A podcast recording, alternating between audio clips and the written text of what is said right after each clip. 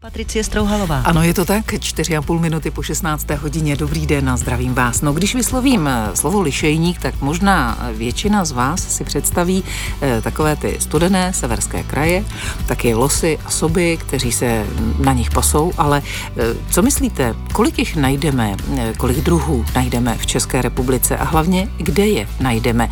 A je třeba taky pravda, že lišejníky berou stromům sílu, ale na druhou stranu jsou ukazatelé zdravého prostředí. Jak to tedy vůbec je? No a věděli jste, že kdysi lišejník, pukléřku islandskou, námořníci mleli a přidávali do mouky, aby se do ní nedostali moly? Eh, Pojďte si tedy s námi dnes v kávě o čtvrté o lišejnících povídat víc a také o nich víc zjistit. Ještě jednou dobrý den a dobrý poslech. Český rozhlas dvojka. Rádio, které vás baví. Ještě jednou tedy káva o čtvrté na téma lišejníky. Zejména lišejníky v ovocných sadech nás dnes budou zajímat a to proto, že mým hostem je dnes přírodovědec, také můžu říct vášnivý sadář a také lichenolog. Je to pan doktor David Svoboda. Vítám vás tady, dobrý den. Dobré odpoledne vám i posluchačům. Přišel jste z Přírodovědecké fakulty Univerzity Karlovy tady v Praze, z katedry botaniky, tak eh, asi když po vás budu chtít co nejjednodušší definici lišejníků, tak ji vysypete z rukávu hned, ne? Tak já to zkusím. Lišejník je soužití dvou nebo více organismů v symbióze. To znamená, že hlavně je tam fotosyntetizující složka, to znamená řasa nebo synice, která pomocí slunečního záření vyrábí cukry, a pak houbová složka, která část těch cukrů používá a tvoří tělo toho lišejníku, takzvanou stélku. No a kde rostou? Ty lišejníky můžeme najít skoro všude. Můžeme je najít na kamenech, na půdě, na stromech, na větvích, ale také je můžeme najít na některých substrátech vyrobených člověkem, třeba na asfaltu, na betonu. Jak vypadá Nebo takový lišejník na betonu? Lišejník na betonu, eh, to jsou většinou lišejníky, které normálně najdeme třeba na vápenci nebo na některých bazických substrátech. Ale mohou tam růst i některé jiné lišejníky, které jsou třeba na těch kamínkách z toho štěrku a ty jsou třeba naopak z křemených hornin. A co to je bazický substrát? Bazický substrát znamená substrát, který není kyselý, to znamená, můžeme si tak představit třeba vápenec nebo právě ten beton, ve kterém je vápno. Uh-huh. A v České republice je nějaká lokalita nebo nějaké výraznější lokality, kde najdeme volně v přírodě, eh, tak jak většina z nás si představuje tedy ty lišejníky na stromech a na keřích? Lišejníky u nás dneska už naštěstí najdeme téměř všude, protože to znečištění, které hodně limitovalo ty zejména epifitické lišejníky, což jsou ty, které rostou na těch stromech nebo na keřích, které byly ničeny a likvidovány těmi e, imisemi síry, oxidu sičičitého, tak to už pominulo z větší části, takže lišejníky můžeme dnes najít i třeba v centru Prahy nebo i jinde. Mm-hmm. Takže je najdeme asi úplně všude, kromě nějakých temných prostor nebo vnitřku jeskyní, kde nemohou ty hrasy využívat té sluneční energie. Jako lichenolog, to znamená odborník na lišejníky, eh, jak dlouho se jim věnujete? No já jsem si první lišejníky sbíral, když mi bylo asi 12. A pak jsem na to úplně zapomněl, neřešil jsem to, protože ty lišejníky se v té době já jsem je nedokázal určovat, protože ten klíč vyžadoval některé chemické reagenty, kterými se na ty lišejníky mělo kapat a dívat se, jakou to má barvu a podle toho je určovat. A to já jsem v těch 12 letech neměl. Takže jsem se s nimi pak setkal hlavně na přírodecké fakultě, kde mě zaujali, protože se jim nevěnují úplně všichni. Většina studentů na botanice studuje geobotaniku nebo vyšší rostliny, no a mně to přišlo, že nechci jít s davem, tak jsem si vybral lišejníky. Bylo, bylo vám jich tak trošku líto? A líbily se mi. jsou krásné, mnohé jsou opravdu překrásné. Já jsem na začátku kávy čtvrté, pane doktore, zmínila pokléřku islandskou, což je prý jeden z nejznámějších druhů lišejníků u nás. Um, také se mu říká islandský mech. Tak by mě zajímalo, jestli vážně mohl mouku námořníků ochránit před těmi moly, jak se, jak se tak říká. Já jsem tohle slyšel ku podivu poprvé od vás, ale myslím si, že určitě mohl protože pukléřka islandská v sobě obsahuje lišejníkové látky, sekundární metabolity, dříve se tomu říkalo třeba lišejníkové kyseliny. A ty mají antibiotické účinky, anebo také účinky proti houbám a zároveň i proti některým těm druhům hmyzu. Takže si myslím, že pokud bychom smíchali prášek pukléřky s moukou, tak nám určitě nesplesniví a ty, těm molům to taky asi nebude chutnat. Mm-hmm. Můžete si to vyzkoušet, když si uděláte čaj z pukléřky islandské nebo přidáte trošku do čaje a zapomenete ten, ten čaj přes víkend v laboratoři, jako třeba já, tak v pondělí ten čaj můžete krásně znovu pít, protože nebude zkažený. Vážně. Vážně. Pil jste ho takhle v pondělí? Pil. Asi 14 dní zpátky. A jak chutnal? Poznal se to na chutí nebo taky ne? Uh, chutnal víc hořce, protože mm-hmm. pukléřka islandská je hořká a když to tam necháme louhovat hodně dlouho, tak ten čaj začne být, začne být poměrně hodně hořký. A pukléřka, když je to tedy nejznámější z druhů lišejníků, kdyby se teď nikdo nedíval na internet, eh, kde ho najde? Jak byste pukléřka ho popsal? islandská je druh rostoucí na zemi, najdeme ho v tundře, najdeme ho v krkonoších, najdeme ho například v borových lesích, na vřesovištích, a jinde. Těch lokalit poměrně ubývá, protože těch nezarostlých vřesovišť nebo pastvin, takových těch skalnatých pastvin je docela málo. Ale ale najdeme ho. Najde se. No a když si ho chci do toho čaje dát, tak kolik? No, záleží, kolik toho čaje dělám, ale když se dělám hrneček, tak mi stačí opravdu jenom kousíček té stélky, kousíček, já nevím, tak asi... Ne, to od malíčku? Ne, od malíčku krát tři krát tři. Do takže, od, takže od palce. no a další druhy, které rostou tady u nás v České republice a dají se třeba také ještě využít v kuchyni, které by to byly? No v kuchyni se těch lyžejníků moc využít nedá, ale když jsem byl v Estonsku na stáži, tak v jedné restauraci mi dali karamelizovanou dutohlávku na zmrzlině, což bylo teda velmi dobré. Eh, říkali tam tomu pukléřka, tak jsme, protože jsme tam byli s kolegy lichenology, tak jsme je opravili, že to je dutohlávka, ne pukléřka, ale to odbočuji. Opravili to v tom jídelním lístku? Nevím, to bylo estonsky. ale jinak lišejníky se jíst dají, dokonce se říká, ale moc z nich nedokáže tělo zpracovat, protože je v nich asi 2% suché váhy zpracovatelných cukrů, což není úplně moc na to, abychom přežili. Ale říká se, že například božská mana, když Mojžíš 40 let vyváděl Izraelity přes pouště, eh, tak jedna z možností, co ta božská mana mohla být, byla misnička jedlá, lišení, který tvoří takové hrudky a roste právě v té severní Africe, v těch pouštích a polopouštích i v Malé Asii. A do dneška si ho ty nomádské kmeny občas melou do mouky nebo přidávají do jídla rozemletý. A právě když zaprší v té poušti, což jak si v těch biblických výjevech taky je, tak on ten lišejník se hodně zvětší, třeba třikrát se zvětší, což můžou být jak pršela ta mana, nebo jak je to v těch příbězích. No, povídat o lišejnicích si budeme dál. I vaše otázky pochopitelně dnes v kávě o čtvrté přivítáme, takže pokud chcete, ptejte se. Lichenolog pan doktor David Svoboda je dnes naším, ale i vaším hostem. Čtvrté. Vaše každodenní inspirace. Dnes s Patricií Strouhalovou. O lišejnících si povídáme a můžete s námi, pokud chcete. Eh, třeba máte lišejníky na zahradě, třeba máte lišejníky ve svých sadech, malých či velkých a eh, i k tomu se dostaneme s naším dnešním hostem, kterým je pan doktor David Svoboda z Přírodovědské fakulty Univerzity Karlovy.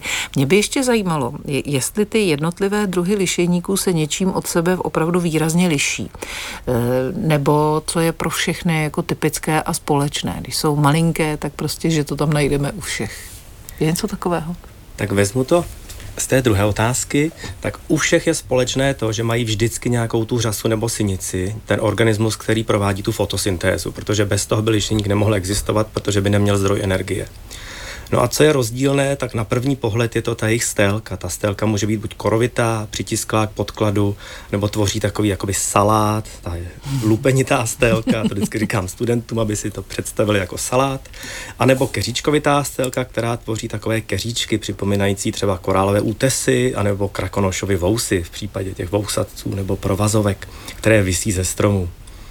No, v každém případě e, mají nejrůznější barvy. Někde vidíme lišejníky bílé, jinde žluté, někdy na jednom stromě najdeme třeba obě zabarvení. Jak je tohle to možné? O čem to barva vypovídá? Tak ty různé druhy mají různé barvy. Většinou jeden lišejník nemá příliš mnoho barev, maximálně odstíny jedné barvy. A třeba ta žlutá barva je dána těmi sekundárními metabolity, sekundárním metabolitem, který chrání ty lišejníky. Nevíme všechny ty funkce, ale tenhle jeden žlutý chrání před nadměrným ultrafialovým zářením, aby ten lišení, aby byla vlastně chráněná ta řasa, která dělá tu fotosyntézu. No a ta šedá barva je dána v podstatě tak, jak jako vypadá ten lišejník bez, bez barviva. A když ty lišejníky jsou mokré, tak většinou hodně zezelenají, protože ta jejich stélka zprůsvitní a jsou vidět ty řasy, ty zelené řasy. Někdy jsou až stříbrné.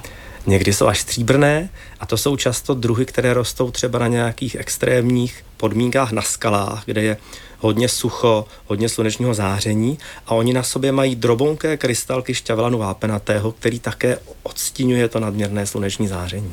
A je třeba některý druh právě kvůli té barvy, který patří k vašim oblíbeným? No kvůli barvě úplně ne, ale já mám rád hávnatky, což jsou takové velké zemní lišejníky, také jich poměrně dost po druhé světové válce vymizelo kvůli znečištění prostředí ale naštěstí jich stále ještě dost zůstalo k tomu, aby se dali zkoumat nebo případně z nich mít radost, když je člověk najde, zejména ty vzácné druhy. My páteční kávy o čtvrté pravidelně věnujeme všem, kteří milují životní prostředí, milují přírodu a milují svoje zahrady a chtějí na nich občas hospodařit. Tak eh, pojďme se podívat právě do těch ovocných sadů a eh, do zahrad. Po jak dlouhé době na kmenech stromů nebo keřů se ten lišejník může začít objevovat. Eh, pokud třeba založím ovocný sad, tak eh, s čím mám počítat? Za jak dlouhou dobu by se tam ten lišejník mohl objevit? Většinou po třech až čtyřech letech určitě můžu nějaké drobné malé stélky lišejníků na těch kmínkách sledovat. Někdy si už je můžu přivést i ze školky, ze stromové školky. A jak ten stromek roste a sílí, tak v podstatě zejména na tom kmeni mi pak některé ty druhy, zejména třeba žlutý terčník zední, narůstají, protože to jsou druhy, které rostou velmi rychle, a mají rádi úživné prostředí, takže pokud se mi tam ještě práší spolí nebo trošku někde hnojím a, a sekám trávu a mulčuju to, tak ty živiny se mi z toho dostávají a právě tyhle ty terčovníky a terčníky jsou většinou první, které mi narostou na těch stromech. No právě posluchačka Hanka vás zdraví a teď napsala, že děkuje za zajímavé téma a že právě terčovník zední, to je lišejník, který by jí zajímal mnohem blíž, tak jestli byste o něm mohl eh, pohovořit. Předem děkuje. Co všechno se dá říct o terčovníku zední? Terčovník zední, Xantoria parietí na latinsky, je lišejník, který má přízvisko zední, protože se vyskytuje také na zdech na betonových zdech, na kamenných zdech, na vápencových zdech, to je úplně jedno, ale také porůstá stromy, které mají takzvaně úživnou borku. To znamená, že v té kůře je hodně živin. A ty živiny mohou být buď z toho stromu, protože některé stromy, třeba ořešáky nebo starší jabloně, mají dost živin v té kůře, a nebo jsou to stromy, které jsou ovlivněné třeba polem, které je blízko, nebo prachem ze silnic a ty pak jsou také porostlé, když tu borku by úživnou neměli. Ten lišeník tvoří ty stélky až třeba 5 cm v průměru, můžete na nich vidět takové malé okrouhlé disky nebo mističky, což jsou plodnice, ze kterých se potom uvolní výtrusy a těmito výtrusy se lišeník rozmnožuje. A zajímavé je, pokud nás poslouchá nějaký chemik nebo mladý chemik, eh, když byste si ten lišejník vymáchali v acetonu, tak z něj vymácháte to oranžové barvivo, ten sekundární metabolit parietín, což byl shodou okolností první sekundární metabolit, který byl na konci 19. století z jakéhokoliv lišejníku izolován. Mm-hmm. Proč to dělali? Proč to dělali? Protože ten vědec, který se tomu věnoval, byl zároveň farmaceut a zajímalo ho právě ta žlutá barva, čím je způsobená. On totiž ještě jsou podobné druhy terčovníků, než je terčník zední a ty jsou šedé a nemají to barvivo parietín. Pokud chcete, posílejte další otázky do dnešní kávy o čtvrté, kterou věnujeme zahradám, zahradnictví, přírodě, životnímu prostředí. Káva o čtvrté. Vaše každodenní inspirace. Na dvojce. Lichenolog, tedy odborník přes lišejníky z Přírodovědecké fakulty Univerzity Karlovy, doktor David Svoboda dnes ve vysílání, přicházejí na naší adresu, tedy adresa dvojka zavináč rozhlas.cz. Další otázky. Děkuje Lucie za zajímavé povídání a píše, zajímá mě, jak jsou lišejníky staré jako druh Jak dlouho už tady jsou? Jestli třeba dělali společnost mamutům nebo dinosaurům, jak dlouho jedna rostlina žije? Eh, je to na roky? Děkuji za odpověď. Lišejníky dělali společnost mamutům, dinosaurům, ale i trilobitům. Že lišejníky jsou staré zhruba nebo říká se, ono se to pořád dává stále dozadu, kolem 550 milionů let se dneska uvádí. A to je teda jejich vývojové stáří a lišejníky jako jednotlivé organismy, jednotlivé stélky mohou žít několik let až několik stovek let. Některé skalní druhy jim propočítali věk podle toho, jak přirůstají eh, až 400 let, což je prokázáno, ale někteří vědci říkají, že to může být až 2000 let. Hmm. No a jejich úloha a místo v přírodě, jaká je? To, že stále existují. Možná někteří sadaři nejsou tak moc rádi. Úloha lišejníků, taková ta obecná, která se říká, je úloha pionýrských organismů. Lišejníky jsou ty první organismy, které začínají spolu s bakteriemi stabilizovat třeba e, kraje písečných pouští s dunami bez lišejníků by v podstatě neustále se ten písek přesypával a nebylo by možné, aby se tam ustanovila ta rovnováha, že by tam pak mohou narůst mechy a další, další rostliny.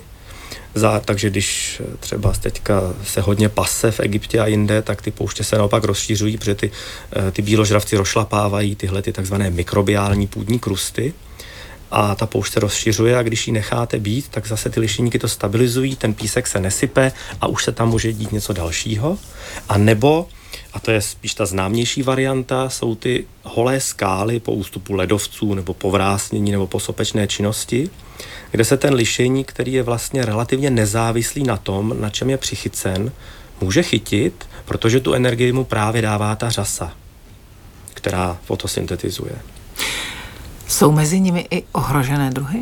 Jsou a je jich docela dost. Mezi hlavní ohrožené druhy patří takzvané epifitické lišejníky, což jsou lišejníky, které porůstají kůru e, dřevin, ke stromů a keřů. A mezi nimi jsou právě jedny z těch nejnáchylnějších ke znečištění ovzduší. A zejména ve druhé polovině 20. století více než zhruba 150 takových druhů, možná i více, vymizelo. Některé jsou úplně vyhynulé a některé zůstávají v malých populacích, například na Šumavě, kde, eh, kde ten vzduch ani kam nedosáhly splodiny z těch třeba severočeských elektráren.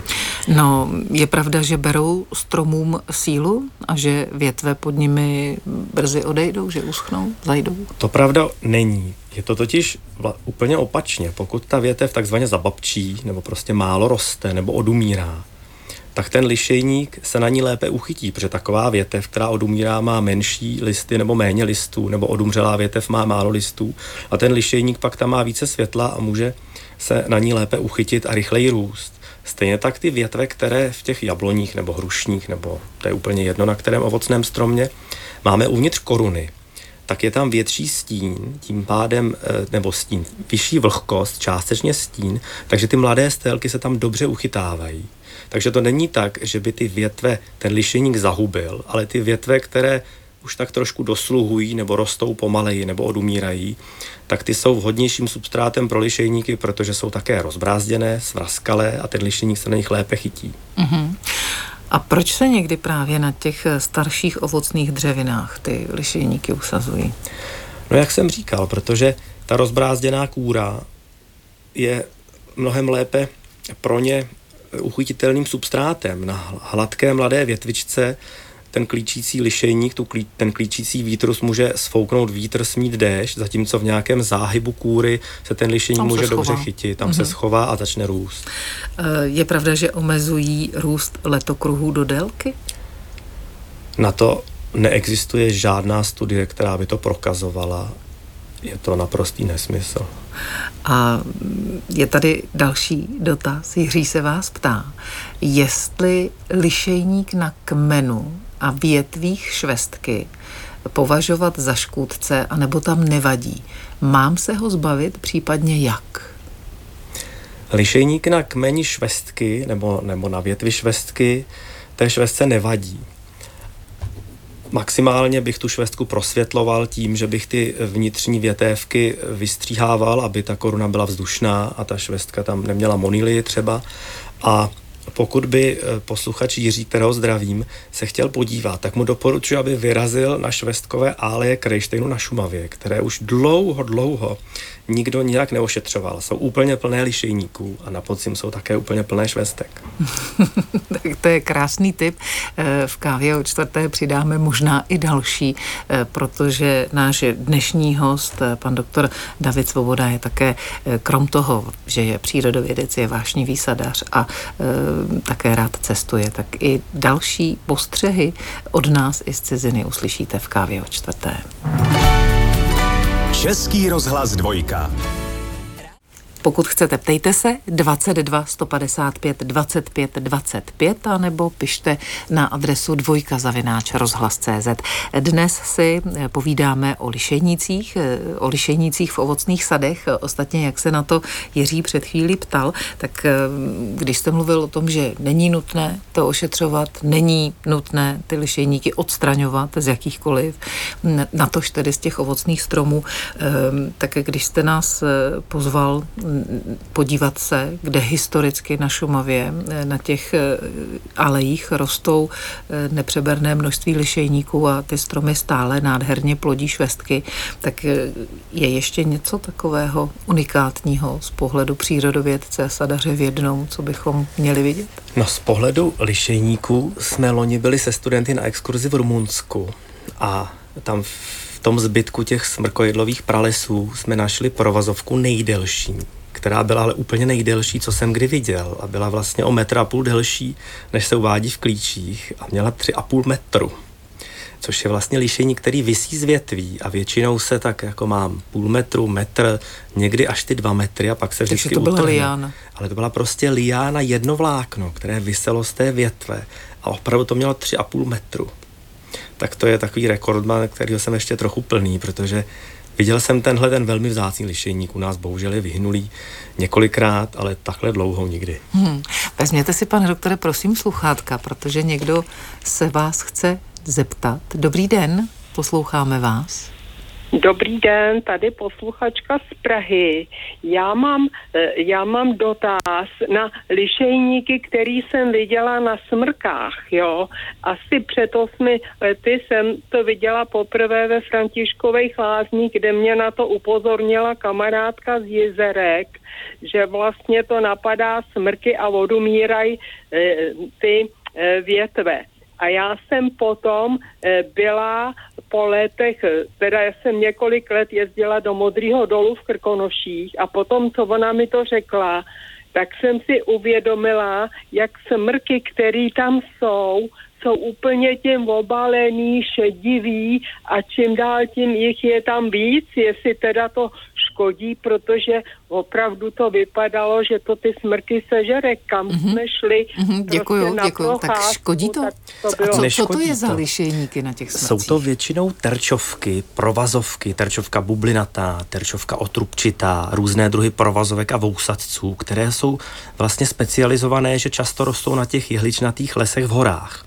A ono je to tak trošku opačně, protože když ten strom třeba odumírá kvůli kůrovci, a třeba s tím kurovcem boje rok, dva, tři, když to není taková kalamita jako teď, tak postupně mu prosychají větve. A jak mu prosychají větve, tak se na těch větvích lépe daří těm lišejníkům, protože je tam více světla. Taky si můžeme všimnout, že na modřínech je mnohem víc lišejníků, protože přes zimu opadávají než na těch smrcích. Je a speciálně hmm. modrý důl, na který posluchačka upozornila, je Eldorado pro některé vzácné a ohrožené druhy lišejníků, ale i pro staleté smrky, které se v tom dole stále vyskytují. Takže ty větve jim neodumírají, protože by tam byl ten lišejník? Ne, neodumírají, naopak na těch odumřelých větvích se tomu lišejníku, než ta větev odpadne, daří mnohem více. A proto je to dobře vidět taky, protože tam není jeličí. Další volající, vítejte, dobrý den. Dobrý den, já mám jenom takový drobný dotaz. Jako začínám mít úctu k ulišejníku, myslím si, že je to škůdce, ale vidím, že jako se na něj máme dívat dobře, ale když je na betoně a na zítce, tak tam se mi nelíbí. Jako jestli je nějaký způsob, polila jsem to savem, já nevím, vším možným a je to tam pořád. Myslíte si, že se dá z toho tenhle ten ošklivý lišejník zlikvidovat? No, otázka je, jestli je to ošklivý lišejník, pane doktore. Nebudeme řešit, jestli je to ošklivý lišejník, ale na tohle zrovna je mnoho výzkumů, protože ty ošklivé lišejníky porůstají i ty antické sochy v Itálii, takže Italové se snaží mít ty sochy krásně bílé z toho karelského mramoru. Ale nakonec se ukazuje, že nejlepší je kartáč a ocet, ale musí se to každé tři roky opravovat. Tak jestli není lepší tam ten lišejník nechat a smířit se s tím. E, další dotaz. Posluchač z Malé Morávky vás zdraví a píše, jestli byste mohl říct něco blížšího k lišejníku, e, kterému se říká pradědovi vousy. Jestli takový lišejník ještě někde roste. Pradědovi vousy je takový směsný název, pro vousatce a provazovky. Vousatec hnědavý, Brioria fuscescens, je takový hnědavý lišení, který najdeme právě na horách hodně často, na těch smrcích, modřínech, jedlích. A někdy může mít až 30, někdy 40 cm délku. A opravdu vypadá jako vousy, taky si ho děti někdy dávají, když dělají Mikuláše, místo, nalepují místo fousů. A když je to poněkud žlutší, tak to jsou ty provazovky, které a roste ještě někde? Roste u nás, vousatec eh, hnědavý se u nás, u nás vyskytuje vlastně v okolí Prahy vzácně a vousatec, když máme třešňový sad nebo obecně slivoně, tak ho můžeme potkat třeba na kůře staré třešně. Je to taková spíš takový vousek, než celý vous krakonošův, ale můžeme ho potkat a patří právě k těm zranitelným druhům. Eh, další voláme, eh, voláte vy k nám, tak eh, už vás posloucháme. Dobrý den, tady káva u čtvrté. Dobrý den, já bych chtěla se zeptat vašeho hosta, jestli je lišejník léčivý. Protože já jsem měla nějakou jako virózu nebo něco takového a chtěla jsem v lékárně nějaký, nějaký, prostě nějaký prášky nebo něco a lékárnice mi řekla, jo tak jo, tak dostanete islámský lišejník. Islámský lišejník s, s vitaminem C. Ano. Tak co to je? Dobře. Is, to mám to Děkuji ano. za dotaz. Islandský lišejník, pukléřka islandská, je lišejník, který má antibiotické účinky a zároveň sklidňuje při kašli sliznice, takže pokud si ten lišejník eh, nebo ty pastilky s islandským lišejníkem, ale ten čaj je lepší, nebo se to dá dát i lihový extrakt. Pokud ho kloktáte nebo si pijete ten čaj, tak vám to může sklidňovat dráždivý kašel a zároveň vám to dezinfikuje ústní dutinu, čili já teda, když jsem nachlazen, tak si do čaje také dávám pukléřku. Tak pokud chcete, ptejte se dál. Adresa e, dvojka zavináč rozhlas.cz a nebo telefon 22 155 25 25 jsou vám pořád k dispozici. Káva o čtvrté. Vaše každodenní inspirace. Dnes s Patricií Strouhalovou. Vítejte v kávě o čtvrté. Skrz telefon mluvíme s kým? Dobrý den. Dobrý den, tady Vlastimil Kubáček, Český dub. Od určité doby nedokážu to přesně specifikovat, jestli to je 10 nebo 15 let, se mi začíná zdát, že stromy, většinou to bývá u silnic, mají z jedné strany takovou červenou barvu. Připadá mi, že za mého mládí to nebylo, jestli to je nějaký lišejník, nebo jestli to je nějaká řasa, nebo se mi to jenom zdá? Jestli jsem dobře rozuměl červenou barvu, tak to je řasa, to je ku podivu zelená řasa, eh, latinsky Trentepoli a česky si nevím, jestli má české jméno. A ta právě má ráda takové to špinavé prostředí, ty šplíchance, ten zbytek té hlíny, co odstříkává z těch aut a e, zároveň nemá ráda to sirné znečištění. A to sirné znečištění z těch elektráren už není. A takže ta řasa teďka využívá těch živin a kolem silnic, nebo i na starších jabloních, nebo i na betonových sloupech ji teďka najdeme hodně. Mm-hmm. Ničemu to neškodí, jenom se tam prostě drží a má karoteny v sobě, takže má tuhle tu oranžovou nebo na červenou barvu. Dává i něco tomu stromu?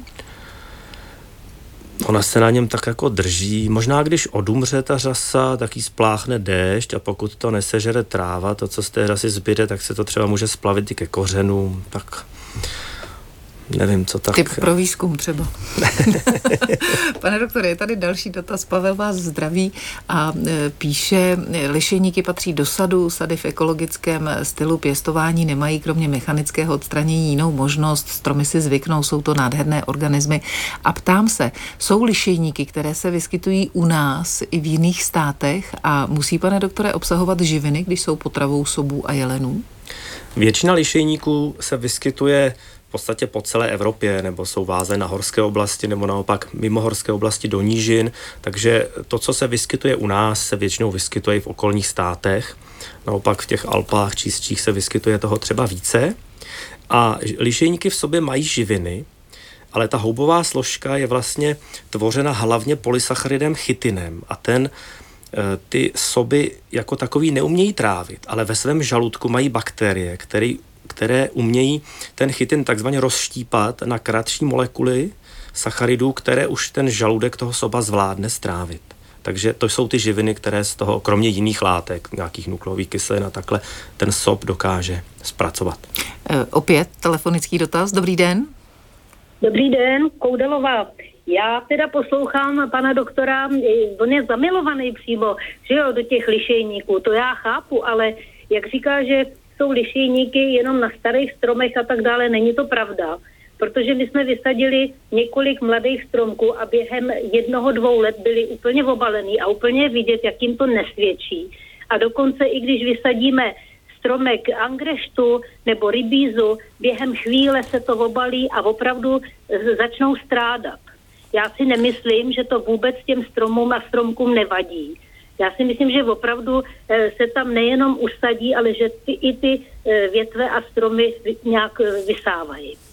Já děkuji za dotaz. Já to vezmu od těch angreštů a rybízů. Na těch je dobře vidět, protože se říká, že třeba keřové angrešty a rybízy je dobré eh, kaž, obměňovat, buď se říká každý rok třetinu nejstarších větví odstraňovat, nebo každý třetí až pátý rok odstraňovat nejstarší větve. A to jsou ty větve, které jsou porostlé lišejníky, protože jsou rozpraskané a starší.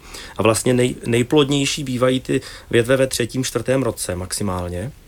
A ten lišejník, pokud se dostanu zpátky k tomu začátku toho dotazu, ten lišejník nemá žádnou možnost z toho stromu nebo keře si něco brát. On má příchytná vlákna, kterými se pouze drží.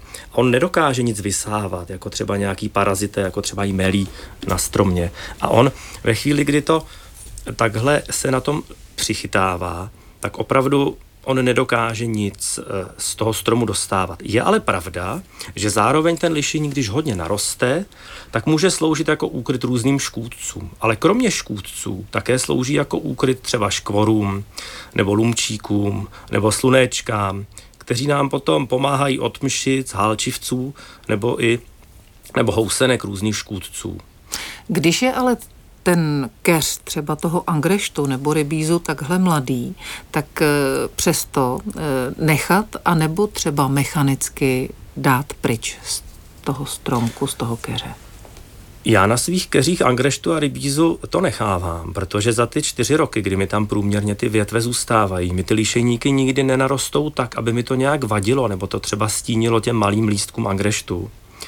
A pokud bych to chtěl mechanicky odstraňovat, tak já vlastně nevím, jak bych to udělal, abych zároveň nepoškodil tu kůru těch stromů nebo keřů. Protože když odstraním ten lišejník nějakým kartáčem, jak se třeba doporučuje, nebo vapkou, tím tlakovou vodou, tak vlastně způsobím mikroporanění tomu stromu a pak to může být vstupní brána pro hubové choroby. Takže já se tohohle bojím.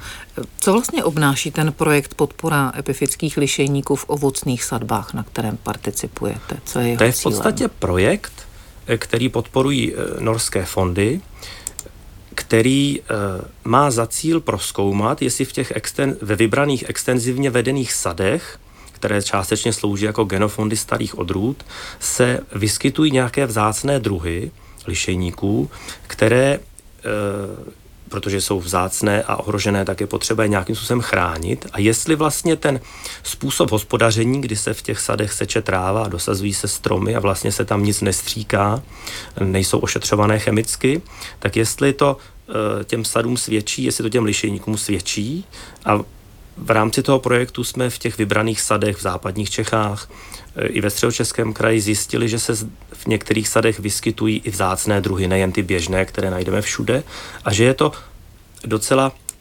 důležitý eh, zdroj diverzity všech možných organismů v krajině. Je několik dotazů, pane doktore. Eh, ptají se třeba eh, posluchači, většinou jsou to muži, že se jim lišejníky líbí a že by jim vůbec nevadili na zítkách, tak jestli se dají lišejníky nějak zasadit, vypěstovat, podpořit růst, jestli je to náročné. To je mnohem náročnější než to odstraňování, protože ty lišejníky, když se podíváte, tak třeba staré lomy obrůstají lišejníky jen velmi, velmi zvolná a po sto letech pořád poznám, že je to odlomený kámen, odlomený lom, odlámaný lom, anebo původní ně, několik set tisíc let stará skalka, která je obrostlá lišejníky. A to samé ty zítky nebo střešní tašky. Narůstá to na nich poměrně pomalu, mnohem pomaleji než ty mechy. Takže? Takže jako jde to, třeba když tam necháme si na té stole nějaké staré tašky z lišejníky. Děkuji moc. Všechny dotazy jsme nezvládli odpovědět. Omlouváme se. Pan doktor David Svoboda naším hostem. Naschledanou.